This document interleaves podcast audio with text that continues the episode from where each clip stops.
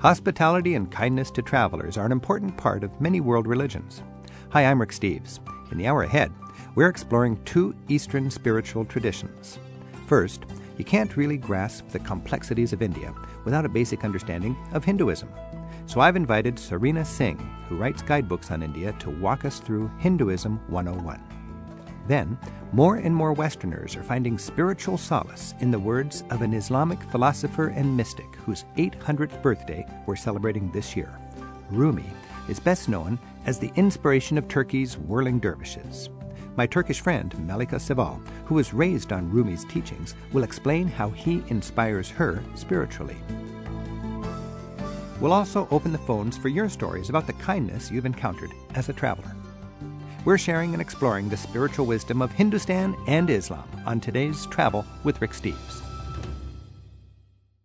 Travel with Rick Steves is brought to you by American Airlines.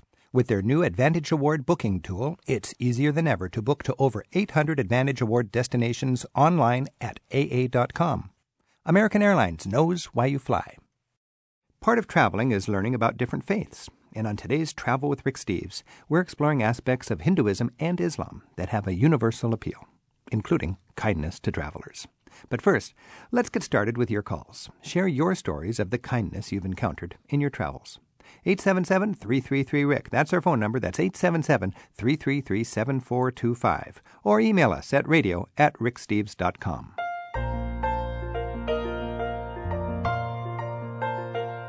I'm Rick Steves. This is Travel with Rick Steves, and today we're sharing tales of heroic kindness to travelers.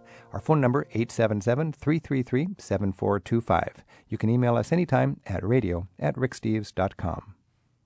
Kristen's on the line in Dublin, Ohio. Hi, Kristen. Hi. Yeah, thank, do you have a story for us? I certainly do. My son's in, is stationed um, in Germany, and he's in the Army two years ago I went to to visit him in the summer and I was staying in his apartment and he was out doing maneuvers and was gone for about 3 days. So I was on my own and I didn't have the address um of the apartment that I was staying in or eh, the street or or anything but just kind of knew it from where I should get off on the bus or the train. And I got off the bus um after my day's excursions a stop too early and actually I thought that I had gotten off a stop later than I should have. So I got totally disoriented. Um, ended up walking through a suburban neighborhood. I found some elderly German women who didn't speak any English who were trying to be helpful, but I only know a couple things in German, so I wasn't good at being able to communicate either. I think they finally directed me over to the direction of a school, and when I went over there, um, I found a, a young lady who was they I think they were doing soccer, and I asked this lady if she spoke English and asked her the directions to the train station because I knew I could orient myself back if I could get to the train station in Wulfrarsheim. And she said, "Well, actually, if you'll just wait a couple minutes, I'll I'll just drive you there." So she drove me up to where my son's apartment was, and she was an exchange student going to be coming to the U.S. Um, that fall so it was was wonderful because I was really panicking because I didn't, you know, I really didn't know where I was and it was getting dark. Right. Well, luckily she uh, you bumped into the right person. It sounds like. That's right. And I went back and and my son wasn't there. He he was in he's in Iraq, um, and I had a little card with the address of the of the of his apartment and I kept that with me all the time. That's a smart idea. In fact, when I take a group to a new city in Europe, I always get the card of the hotel and I give it to everybody even if it seems like unnecessary because it's easy to get turned around and it's nice to be able to just pull out that card and show anybody and then they'll direct you in uh, in the right way to get back home. Yes, exactly. All right. Exactly. Kristen, thanks for your call a lot of times when I uh, am exploring a town, I like to take a bus just out into the suburbs and get off anywhere and wander around. And you, you find people like Kristen did that never see a tourist, and you'd be surprised at how much fun you can stumble into and don't even have any, any sort of direction from a guidebook or a tour guide. You're just immersed in the foreign country. Scott in Chicago has given us a call. Hi, Scott. Hi, Rick. Good to speak to you. Thank you. Um, I wanted to share with you and the listeners a wonderful thing that happened to my brother and I when we were uh, in the Netherlands. We were up in uh, the province of Friesland. The family that we were visiting took us out on this boat to this really small town called Sloten, and uh, it had this old windmill there, and I think it was uh, like 1683 that it was built. so of course, you know, we were out there taking pictures, and uh, just happens that the the caretaker was walking by, and we speak no Dutch. So after you know, after our um, host family was talking to them, he opened it up for us to take like a little private tour. They let us in and gave us a little tour, and um, there was this little walkway that was by the um, by the sails. Uh, we got to go out there and take pictures by the sails. It was great, almost like a once in a lifetime thing, because they don't usually open that part up for for anybody.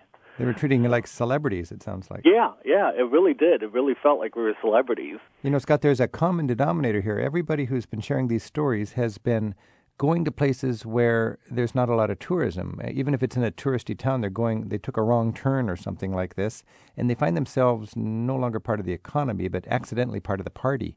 And it's it shouldn't be surprising that people who stumble onto you go, "Hey, here's a guy from a foreign country. He's lost. Let's let's show him a good time. Let's treat him well."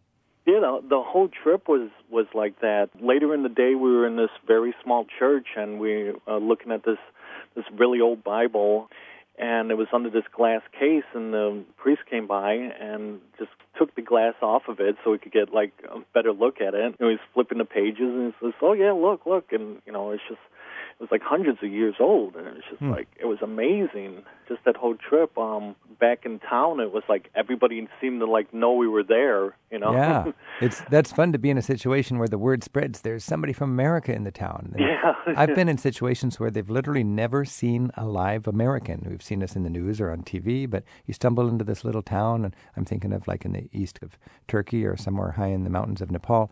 It, the word spreads and pretty soon everybody's there and they want to ask questions and i think it's real important to bring a ziploc baggie of show and tell items you know postcards from your hometown and pictures of your family or anything you can share to bring to them. Oh, that is a great idea. Yeah. Yeah, it was definitely. We kept joking that they took an ad out in the paper and mm-hmm. told everybody we were coming. If you go to a town uh, in the developing world where there's absolutely no tourism, you are big news, and they yeah. still remember you. We get lots of German tourists in this town, right. but um, yeah, it was like it was it was remarkable and just so special. And and the neighbors and family, you know, they wouldn't let us buy drinks, and hmm. they, you know, having traditional like Dutch the dinners, you know, that they usually go, oh, this, you know, we usually cook this just for like the holidays, but mm-hmm. you know, since we were there, they just wanted to share their culture, and it was just fantastic. Yeah, and you come out of that with a, a, real strong feeling that people like people. There can be differences with politics and economics and religion, but when you get right down to it, people enjoy people. Yeah, it was definitely hard to leave. All right, Scott in Chicago, thanks for sharing that. You're welcome. Thanks, happy, Happy travels. Happy travels.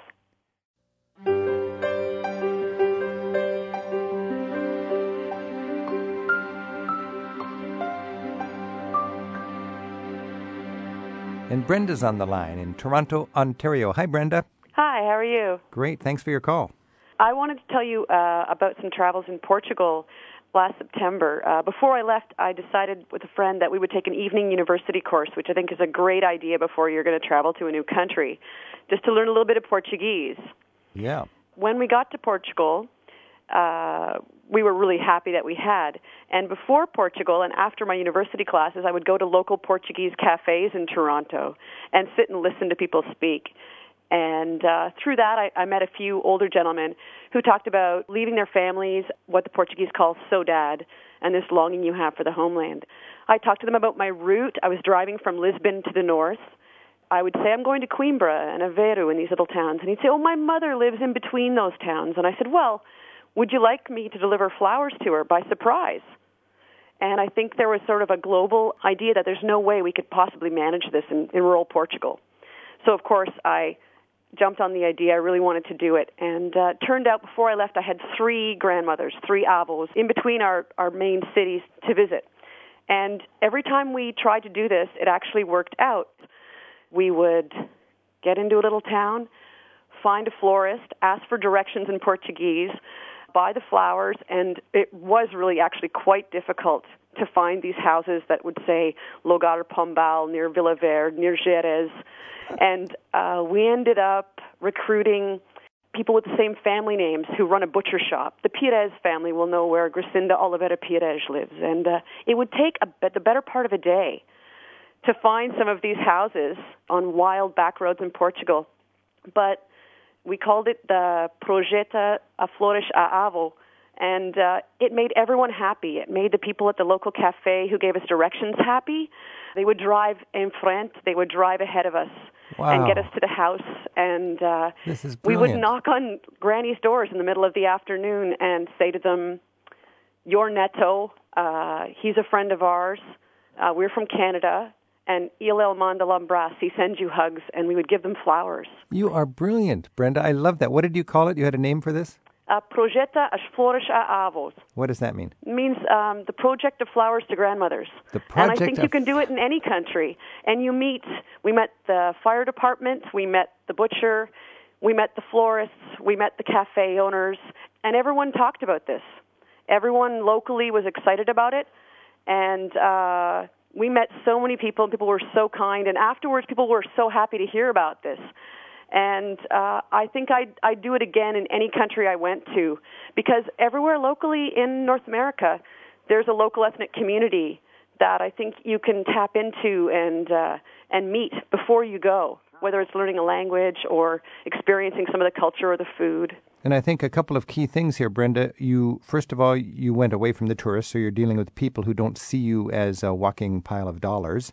And Yes. you, you showed respect by learning a little bit of the language, even if it's just an evening course at your local uh, community college or whatever. And uh, you, you got uh, in touch with the culture through the cafes in your town. And then you went over there and you, you so creatively met people. I just love it. It's just like a Johnny Appleseed of goodwill. And it, yeah, it did make everyone involved happy, and you could feel that tangibly when when we got back in the car. It carried through, gave us energy for that long drive and the rest of the day. And I think uh, years ago, when I started watching your show, it really inspired me the way that you connected with people, whether they owned a local inn uh, or whether they were part of the near a nearby restaurant. Yeah. People you discovered, uh, as you said, with serendipity. Well, those are the best things. And good travelers make serendipity happen. Part of it's being flexible. Absolutely. You know, um, I got to mention we've got a, a, a wonderful corner on our website is uh, where people have shared their creative ways to meet the locals, and, and yours would be one of the prize winners. But if people want to go to uh, the ricksteves.com website, in the graffiti wall, we've got a section called "Creative Ways to Meet Locals," and there's a lot of ways. And I love your idea. What's the name again about uh, the flowers for grandmothers? Projeta as Flores a Avo, And in English, that is. The Flowers to Grandmothers project. It's a beautiful thing. Brenda from Toronto, thanks a lot. Thanks a lot, Rick. Okay, happy travels. Bye bye. Se vou escrever, muito a escrever. Se vou esquecer, muito a esquecer. Até dia que vou voltar. Saudade, saudade, saudade desse minha terra, San Inclau. Saudade, saudade. Saudade desse minha terra, San Inclau. You can add your travel tales about the kindness of strangers to the radio message board on our website. It's at ricksteves.com. Later this hour, we'll examine how a 13th century Muslim mystic serves as a calming influence in a troubled world today. But up next, it's an introduction to Hinduism in India as we explore the spiritual side of travel. Thanks for joining us on Travel with Rick Steves. Travel with Rick Steves is brought to you by American Airlines with 4,000 flights to 250 cities in some 40 countries around the world every day. It's easy to book your next flight at AA.com. American Airlines knows why you fly.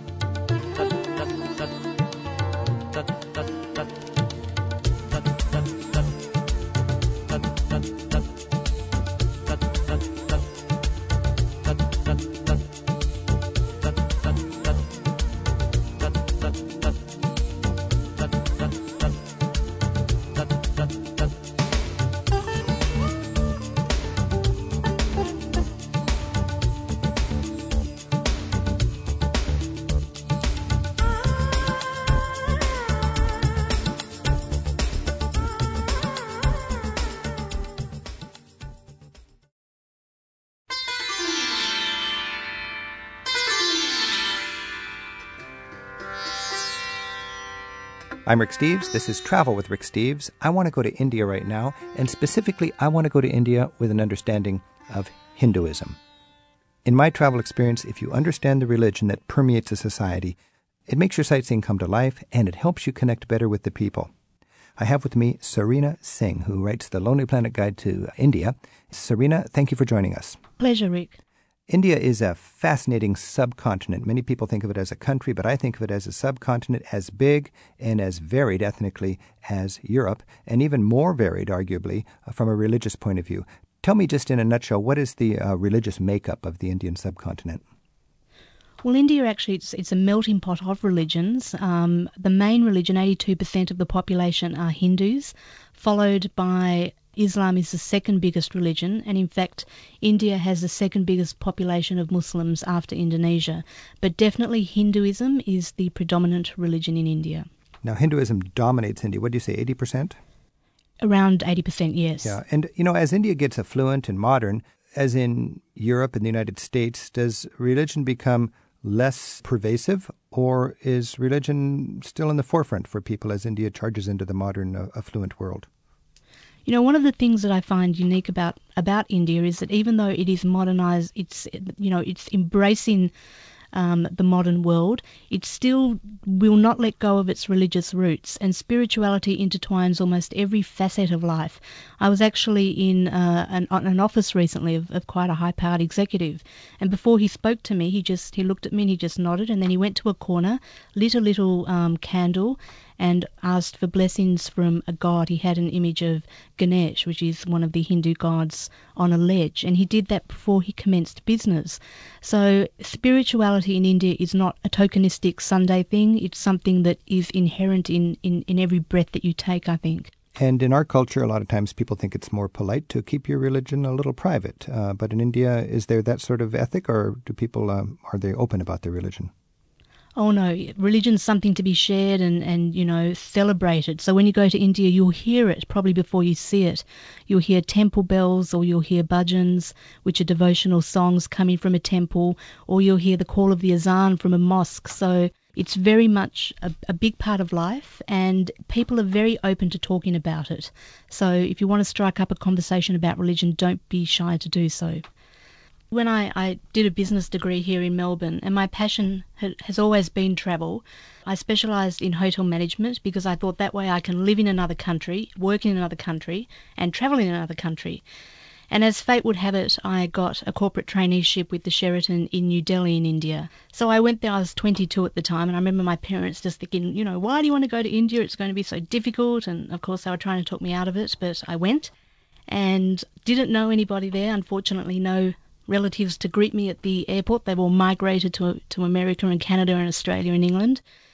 So I woke up one morning and thought, well, what do I do today? I think I'll go to the museum. So I went to the main museum in Delhi, and I, as there was there was a group of American tourists actually, about a group of 20. So I thought I'd just sort of tag along at the end and listen to what the guide was saying and the guide was an old Indian man with this long silvery beard and twirly moustache, and he was talking about some of some of the artifacts in the museum.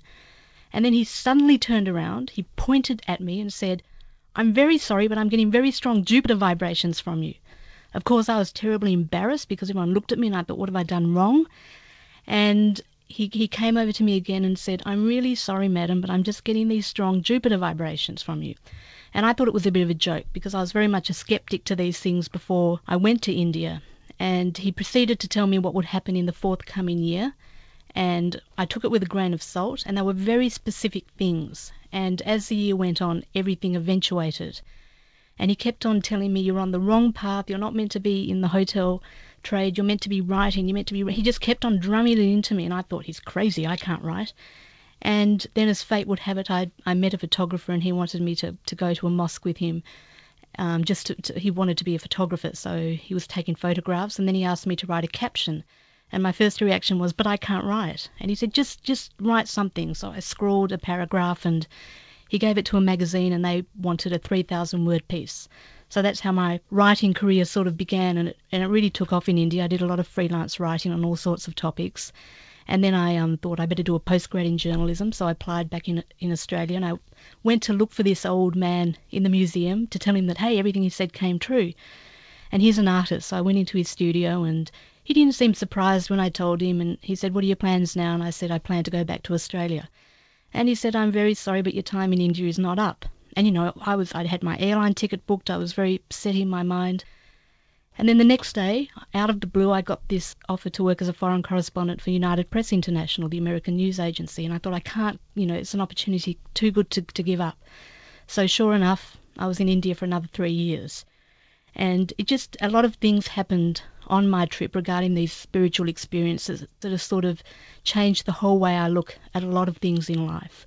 So, in that way, India, it's not only my story, it does have an effect on a lot of people. And I think, particularly today, in the West, where we're so spiritually starved and, and have quite mercenary societies, you know, a lot of people are flocking to India in search of that spiritual sustenance. And, you know, it's a whole, it's actually a whole new market that's come up. People right. searching for that. And India does provide that. You're still giving off strong Jupiter vibrations? Are you getting them, Rick? I think I am, yeah. oh, good. Good to hear. Tell me if they go down a bit and I'll just get closer to the mic. All right.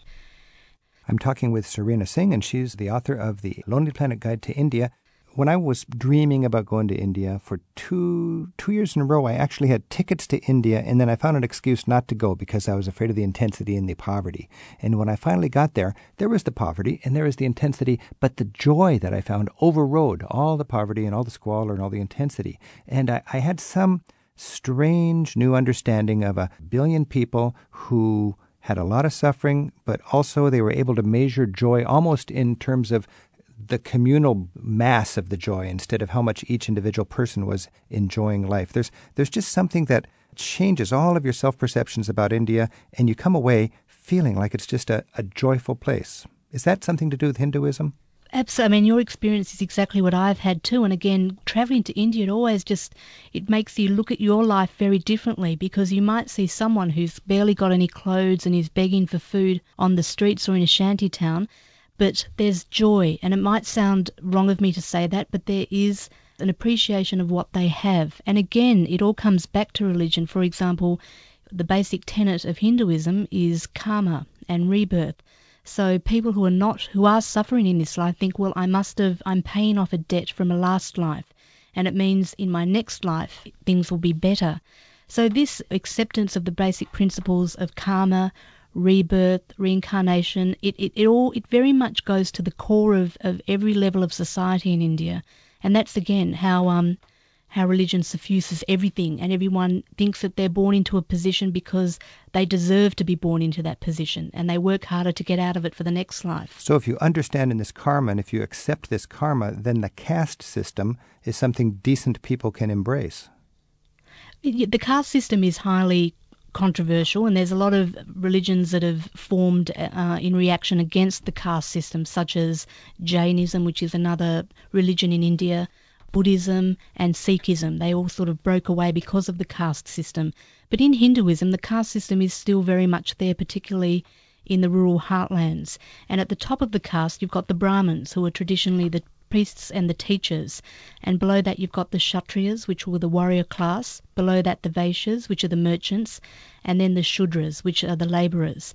And then below those four major castes, you've got the Dalits, which were formerly called the untouchables of India. And these are the people who will clean the bathrooms and do the most menial tasks. So, I mean, Christianity, a lot of Hindus converted to Christianity to escape the confines of the caste system, and similarly um, Buddhism, they converted to Buddhism. But having said that, still the bulk of the population is Hindu, so there's got to be something, you know, working there in the religion that's keeping people uh, attached to it. Now, it's so humbling to me to have these preconceptions, and I grew up thinking basically, how can 800 million Hindus uh, starve their children and feed their cows, you know, and I just, that was my simplistic American viewpoint on that. And you get to India and you do see these cows that are just uh, fat, happy cows lounging around, and you see a lot of uh, people that don't have enough food. And then you realize that, hey, in a country with no trees, cows provide vital fuel through their dried cow pies, and they incorporate that care of the cows into the sort of religious ethic so that the whole economic system can carry on. Uh, am I des- describing that properly, or what's your take on that business of why the cows are so well cared for? Yes, what you're saying sounds uh, on the lines of why the cows are revered. And the cows also represent um, fertility and nurturing. They're sort of an embodiment of the mother. And of course, they give milk. So, you know, they can feed people. And again, religion, it shows that religion suffuses into everything. And because the cow is a very sacred animal, people will leave food outside their, their doors to give to the cows. Even people who are living below the poverty line will offer something to a cow before they eat. So again, it's everything's driven by spirituality to an extent, and the cow holds a very high place in India. Strangely, during monsoon, when it looks like the whole country is devastated, people seem to be celebrating. They're so thankful for the water. Exactly. And you know, this is the one one thing that I love about India and every time I go it keeps on making me reassess my life in Australia because in the West we get caught up with so many things. You see people with this authentic, genuine inner joy of, with things that we take for granted so often. For example, the monsoonal rain. You know, there's joy because the crops are going to be good. It just makes people happy to see rain. Even a tap that works will make people happy. Electricity when it doesn't fail. And again, you know, the, the, the small joys in India are something that I think is part of the India. It, it's a travel experience that can make you reflect on your own values in life and sort of make you reassess what you get hyped and stressed up about when you're back home. So on that level, India seeps into you in a lot of ways that you probably don't realize, you know, until a few months later. Isn't that the truth? For 25 years, I've been leading uh, Americans around Europe, and I can do that because I can predict what they're going to like and what's going to turn them on. But to me, going to India is such a personal thing, and it's such a magical thing, and I just feel it's almost a sacrilege to, to take people in a group as they follow me and take pictures where I say to take pictures. You need to immerse yourself in India and remember that it challenges all the truths that you were raised thinking were self evident and God given. It, it humbles you. When I'm in India, I don't need a list of uh, uh, museums and palaces to visit. I just walk every day. I can be in a town for four days. One day I'll walk this direction, the next day I'll walk that direction, and so on. And it's just a visual carnival. It's a wonderland. And so much of it boils down to religion alive in the streets with the people. It permeates the society, and that carbonates your travel experience. And if you understand what you're looking at, it makes it even better. Exactly. And what you've just said, just walking, I I heartily encourage that because it might sound really boring, but in India, when you walk, that something is going to surprise you or it's going to take you down an avenue you never intended to go down. So again, I always say factor in, t- don't make a tight itinerary where you're going from point A to point B. Give a little space in there. So if something comes up, you can explore and investigate it. And again, as you said, you know, having a bit of knowledge always helps because it just um, empowers you to understand why there might be a bell in front of a temple or why, you know, you cover your head when you go to a mosque. So both hand in hand are beautiful ways of exploring India you don't need to know it all because you can't know it all. How many different gods are there in the Hindu well, pantheon? Of course you can know it. I mean, what's wrong with you, Rick? There's only 330 million. 330 million gods. I missed a few. And growing. And growing. Like the population. And that's another great thing. You can choose the god of your liking. And I mean, out of 330 million, you know, you'd be pretty fussy if you couldn't find one. But within that, you've got the, the major, the most loved gods. Uh, for example, Shiva, who's the creator and Ganesh. I'm sure you know Ganesh, the elephant headed Hindu right. god of good fortune, and everyone loves Ganesh. Travelers fall in love with Ganesh. And you've got Durga, the mother, then Kali, the destroyer of evil. So there are some predominant gods that people worship, and there's also a lot of incarnations, which accounts for the for the huge number of deities in wow. India. Now, when you go into the markets, you see these wonderlands of uh, cosmetic dots, the colorful powder they women will put on their foreheads. What what do those mean? What's the symbolism of that? That's called the bindi, and that's, um, I mean, some say it's to symbolize the third eye. The third eye represents wisdom and uh, a knowing beyond your eyes and beyond your sight. So it's almost the sixth sense, so to speak. Um, again, there's different variations. Some say it's for decorative purposes. So there's a few reasons as to why women wear it. Some women just wear it like women in our culture paint their lips. That's right, and it's become quite trendy. I mean, Madonna has got her little bindi going, so that's true. You know, it's all becoming a bit of a lot of things in India have become big fashion statements in the West, and it quite amuses me. Now, ever since the Beatles, people from Western culture have been going to India for spiritual enlightenment. Uh, have you encountered that, and do people actually um, come home happy they went to India and changed spiritually? I mean, I think it, it's such a, an intangible thing, and it depends what you're looking for. There are a lot of people now who go to India seeking some sort of spiritual enlightenment. um, which explains the rise in meditation courses, for example, yoga courses. A lot of travellers are doing that. A lot of people are very disillusioned with life in the West or they've had problems. I do meet a lot of people who are on the verge of divorce or separated and they've come, they've just made a snap decision to come to India to sort out things in their head. And, you know, they go through the one thing India will do to you, it'll whip around your emotions. So I think if you're prepared to, you know, get frustrated, to cry, to lose it sometimes, and if you if you let yourself do that, you're on the way to hopefully getting some enlightenment. But again, you can't go there and think, oh, I'm going to have this great spiritual experience because it's what you make of it. And also, maybe at that time in your life, nothing is going to present itself to you. So it's again, it's that big un- unanswered question, but definitely um, there is things about India, whether it's seeing how people with very little live and have joy in what they've got, that can be a spiritually enlightening experience. So it's how you look at it and, and not, you know, dis, casting away the small things because you're not going to get this big revelation if you don't realize that spirituality lies in the smallest things essentially. The people you meet in India, if they're well educated, they, if they're educated at all, I imagine they'll speak English. Are they comfortable talking about spiritual matters with tourists? Is that something that's uh, reasonable for a tourist to strike up a conversation over?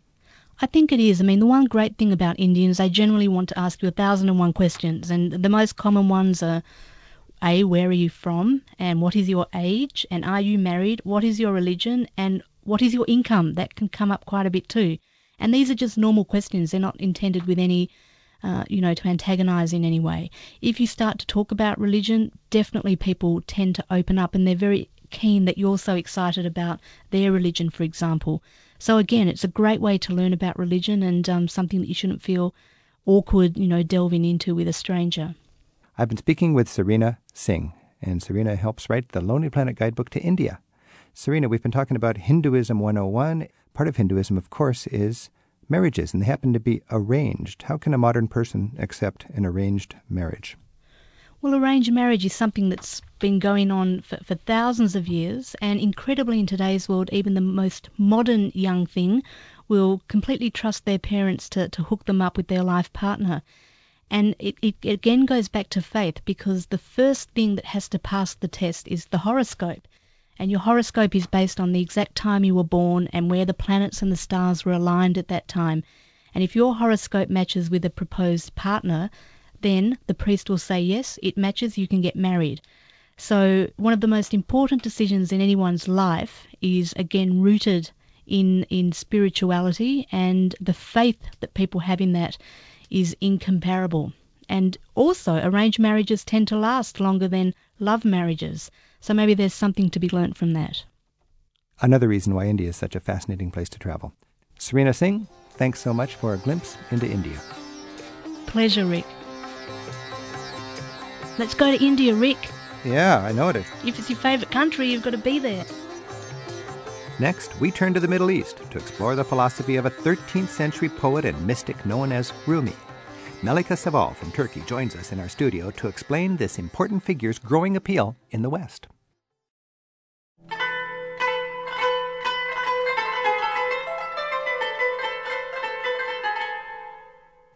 I'm Rick Steves. This is Travel with Rick Steves. Today, I want to get a little spiritual in a Muslim kind of way, but not quite. It's a confusing thing. It's Rumi, the whirling dervishes. Most tourists in Turkey see whirling dervishes and they have no clue what they're whirling about. Those whirling are followers of Rumi, a 13th century mystic poet who wrote in Persian and is considered by some to be the greatest mystic poet of any age. In 25 years, Rumi wrote over 70,000 verses. Some scholars compare him with Dante or even Shakespeare. 2007 was declared the International Rumi Year by UNESCO, and it's all about remembering Rumi on his 800th birthday. While almost unknown in the West 15 years ago today, Rumi is very popular. The music of Rumi was even part of the 2007 Academy Awards festivities. I'm joined today by Melika Seval, who's a tour guide and author from Turkey. She lives in Izmir. Meli, thanks for joining us. Thank you for having me here, Rick.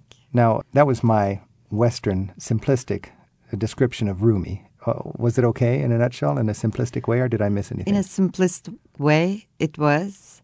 I started hearing the music before you started talking, and what that reminded me of years ago, back in 1994, when a friend of mine was dying in San Francisco.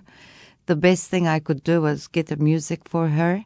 And I went to the bookshop, asked what music would be appropriate, and they gave me this music. And they tried to explain to me that this music is mystical music. And I said, that's the music that I grew up with. It's the mystic music of Rumi. So when you hear this music, is it an ambience that you're hearing or the words of the poetry? I hear the words, I hear the rhythm, and I hear the joy in the music. Now you grew up with Rumi in as part of your life. Did your parents expose you to Rumi? The exposure is a very subtle thing. You don't know that you're actually learning about the teachings of Rumi, but when they scold you, they will scold you with terms and phrases and poetry of Rumi when neighbors pulled our ears if we did something wrong. If we had to be a bitter child, our neighbors would tell us words from Rumi. We did not know what they were quoting. The lullabies were using the words of teachings of Rumi. So, yes, I was exposed, but I was a teenager, a grown up uh, person when I knew what I had learned. What I lived with was actually the teachings of Rumi. And by the way, Rumi, is he the same as Mevlana? Because I've heard the word Mevlana. Yes, uh, Mevlana is his title. He's the one who had reached up to perfection. His real name is Jalaluddin, and Rumi is the title that defines where he is from. So if you call Jalaluddin Mevlana just Rumi, it's like calling someone from Texas Texan. Hmm. So if you say Rumi, it's like hi Texan. We prefer to call him Jalaluddin Mevlana Rumi. And he's popular in America now in part because we can say simply Rumi, I guess. He was born in during the Persian Empire in what is today Afghanistan, and he lived most of his. Uh, um, he was born in, in Balkh, which is now in Afghanistan. And then his father moved first to Mecca, then to Baghdad, then to Damascus. Finally, he settled in Anatolia, where there was a Turkish uh, empire. And since Anatolia, where Turkey is now, then was called the land of Rome or Rum, he was given the title Rumi, Huh. meaning of the land of Rum. Now, you consider yourself a Muslim, and you're also somebody who subscribes to the teaching of Rumi, Yes, Mevlana, I'm Uh, Mevlevi. Mevlevi. Is, is that a problem for um, mainstream Muslim teachers and so on that people would have Rumi as one of their um, uh, inspirations? No, absolutely not, because uh, as uh, Rumi, in the simple way, as Rumi says, he has one of his foot on the Quran and the other foot goes around 72 nations. Okay, so that's the dance. That's the whirling we're talking about. It's the idea, the concept. He is a Muslim. His teachings are the evaluations and interpretations of Islam. He is not a man of sect, he is a man of philosophy. He's a philosopher. It's not really a sect of, of Islam, it's just a philosophical It is interpretation not a of sect Islam. of Islam, it's an interpretation. It's a philosophic interpretation of Islam. Sunnis and Shiites could equally embrace Rumi's teaching, Exactly. do they? They do. Us tourists, we know the whirling dervishes. That's just it. And you got these guys whirling like teacups around and round and round. The tourists look at that and they just think that's beautiful. And uh, who are these people? But there is a symbolism in this. It's a meditation, isn't it? As they are they praying? And tell me exactly what is the symbolism of the dance? Now, turning does not make the best dancer into a whirling dervish. If you could bring a ballet into the stage and ask them to turn, they will do it best, but they will not be a whirling dervish. So the philosophy has to be attached to it. And the philosophy is as you're turning with one hand, right hand up into the heaven, left hand facing down to earth, and you're turning, pivoting on one foot, you are taking from God with your right hand. You're giving to people with your left hand. And you're becoming one centrifuge with the rest of the universe. And every individual can do that transition. You don't need a clergy, you don't need an institution, you don't need an organization to be taking from God, giving to people, or vice versa, taking from people, giving to God. A dervish would be a devotee to the Rumi teachings, and he's meditating, and he gets into this beautiful sort of trance where he's symbolically connecting the love of God with people on earth, and he's pivoting around, and his the foot that's not pivoting is is symbolically touching all corners of the planet. Is that right? Seventy-two nations. Seventy-two nations, and he goes round and round, and he gets into a meditative trance, and this is how he would uh, get close to God, or what? And you don't there? necessarily do it physically. If you know these teachings well enough, you can mentally whirl as well. Do you mentally whirl? I do. Is it easy? It's very difficult. Why? Because whirling means you have to have joy, a very strong joy, so much in the words of Rumi, such is my life. Though I came into the world yesterday, today I have built a new whole world to myself. So you have to have this power, this joy that you can create a whole big world out of crumbling world. And not every human being can find that joy in themselves to be able to do that. And you have to have the creativity. And I think we do not use our creativity to its max. In the words of Rumi, he said, We have a soul that creates so many joys if the world crumbles, we can build a new rose garden. And also, there's dynamism. Rumi says, forget about the old days, be the child of the time, open up a new page. How many of us can easily open these new pages and be the child of the time? So I think it's very difficult to whirl, but you can train yourself. We have the ability. So, if Rumi was to be in Turkey today, what would he tell the Turkish people? He will say, Don't worry, you will never be overtaken by the fundamentalists. And I think we have that confidence because we follow his teachings and do and follow the steps of Mustafa Kemal Ataturk. So there's no contradiction between the secular modern teachings of Ataturk and the prophet of love teachings Absolutely of... not.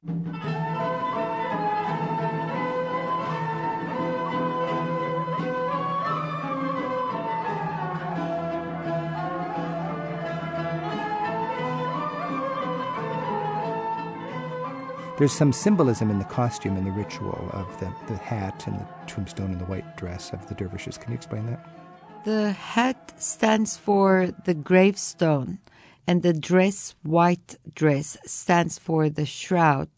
So when you whirl and when you reach the ultimate best, you reach God. And that's when you wait with God, and that's the time when you die and go into heaven and you carry your gravestone on your head. So this is symbolic of the physical death when you when physical you die, death. and it's not yes. in uh, Christian theology. I think you die to your material world, and Hindus are trying to get beyond materialism and everything. Is it a symbolic getting behind material cons- beyond it's material getting concerns? beyond materialism? So yes. there's the there's the present day. Um, elevate your needs and focus on God, and then there is also the promise of uh, Muslim equivalent of eternal life and salvation. Yes, you get wed, wed with your God. Now, these dervishes, when you see somebody whirling in a classic sense, are these priests or monks, or who are these people who are whirling? No, they are just well trained people who had devoted their lives to learning how to whirl, and they've studied the theology. But you can get a ballerina, you can get a man and a woman do whirling, and that's what you see in the coffee houses in Istanbul. So they're not really Sufis, they're not Rumi They're followers, dancers in this they're case. just dancers. Okay, so the tourist, the hazard for a tourist is they might see uh, uh, just a dancer, just a good dancer. And how would you know whether you're seeing somebody who's really meditating and, and, and really in a religious ritual or somebody who's just entertaining the tourists? I think a true Sufi follower of Rumi would not do it publicly, will definitely not do it for money. That reminds me, we were in, you were my tour guide with a group in Konya, I believe. You knew somebody who invited us onto his rooftop. And we had to go through a, a little respective ritual before he would even show us how he meditated through his whirling. Can you explain that? He had kissed the tea glass, he had kissed his shoes, he kissed his belt, so he was giving respect to everything that he was putting on. Everything was about love and respect, even if objects were not living objects, he was respecting them. And he wouldn't let us just come in and watch him whirl. We had to come in early and go through this sort of preparation time. Yes, It was a beautiful experience. it was.